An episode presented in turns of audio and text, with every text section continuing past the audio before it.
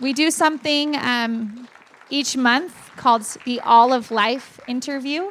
And so we just do this because we really believe that um, each vocation has dignity and reflects God's image in different ways. And we don't want to present this picture to you that being a minister or a missionary is far more elevated than something else. And so we like to interview different people from different vocations each month just to give you um, kind of a whole representation of how we can represent Christ in so many different vocations. So, Kevin, would you just introduce yourself? Let us know what you do um, and a little bit about what that looks like on a day to day. Sure. So, I'm a police officer for the city of Flagstaff, the Flagstaff Police Department. Um, so, as a police officer, uh, my mission is to partner with the citizens of Flagstaff and hopefully better the quality of life. Um, and partly, part of what I do as well is uh, I enforce law, state law, city law. Uh, so every day when I go to work, I'm interacting with various people. Most commonly, I will con- I'm working with my squad, so all these other officers that I work with. Um, as we work together, we're sharing life. We're uh, sharing our ideas, sharing our values, we're going through various experiences. Sometimes they're mundane experiences, and other times they're super stressful types uh, situations. And then after, oftentimes I'm interacting with them as we go into our work, our, our daily job. We're going out into society and goes to various calls for service and where we're interacting with citizens. Sometimes they're victims witnesses, suspects, and just people going through their daily life. Most often, when I'm contacting people, it's in some sort of crisis. Uh, so that's a little snapshot of what I do every day. Awesome. Um, Kevin, as image bearers of God, how do you believe that being a police officer here in the city of Flagstaff gets to um, show God's image in your job? So, in the Old Testament, God is spoken about as being a shepherd. This, in the New Testament, Jesus refers to himself as a shepherd, and I think I'm somewhat of a type of that.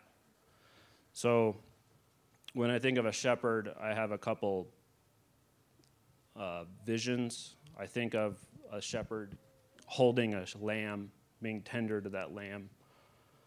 And then also, I have a vision of that shepherd actually fighting against the wolves in order to protect his flock.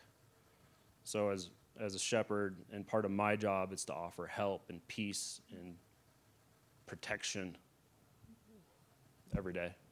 That's awesome. Um, and just as in your job, how do you feel like you get a unique vantage point into the brokenness and the sin of this world? I'm sure all of us could answer that for him being a police officer, but I'd love to just hear your answer. Sure. So I start my day and I go to calls for service. Um, oftentimes, these calls for service might be a domestic violence situation or some type of assault, some sort of theft or a shoplifting a burglary up to maybe a robbery. Um, oftentimes, I'm going to uh, situations where somebody's in crisis, maybe a mental health issue. Um, but my interactions with uh, these, so that's the calls for service. When I'm not on a call for service, I'm doing some sort of a self initiated type contact. Oftentimes, that's maybe a traffic stop or just a pedestrian contact. And So as I'm going through life and working uh, day to day doing that, I'm also interacting, interfacing with my coworkers. So as I'm having all these interactions with with people at, in their walk of life, I'm seeing various types of sin. I see lots of, I see pride and greed and anger.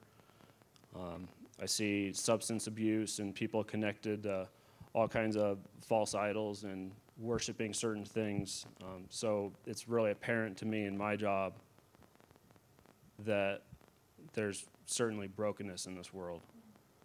Definitely. Um, and just, yeah, Jesus calls us, he calls us to love our neighbor as ourself. And I can definitely see how you are loving the neighbors of Flagstaff. But how do you feel like in being a police officer in Flagstaff that you get to really love the neighbors of Flagstaff as yourself? So again, in my interactions with people, it's my goal to hopefully be able to love them well and point them to Jesus. Being able to maybe encourage them with a certain word um, as I'm interacting with them in their certain circumstance. So it's my hope that they get to uh, experience Jesus for a little bit and maybe push them to, to towards Jesus as they leave their interaction with me.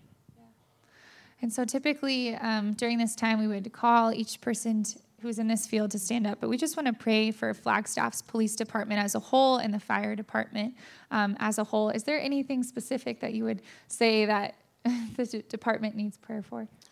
You know, um, certainly keeping our heads up, uh, keeping safe, and really just having a servant's heart because that's what what we do is just want to make want to serve people well. Yeah, definitely. Would you guys join me in prayer?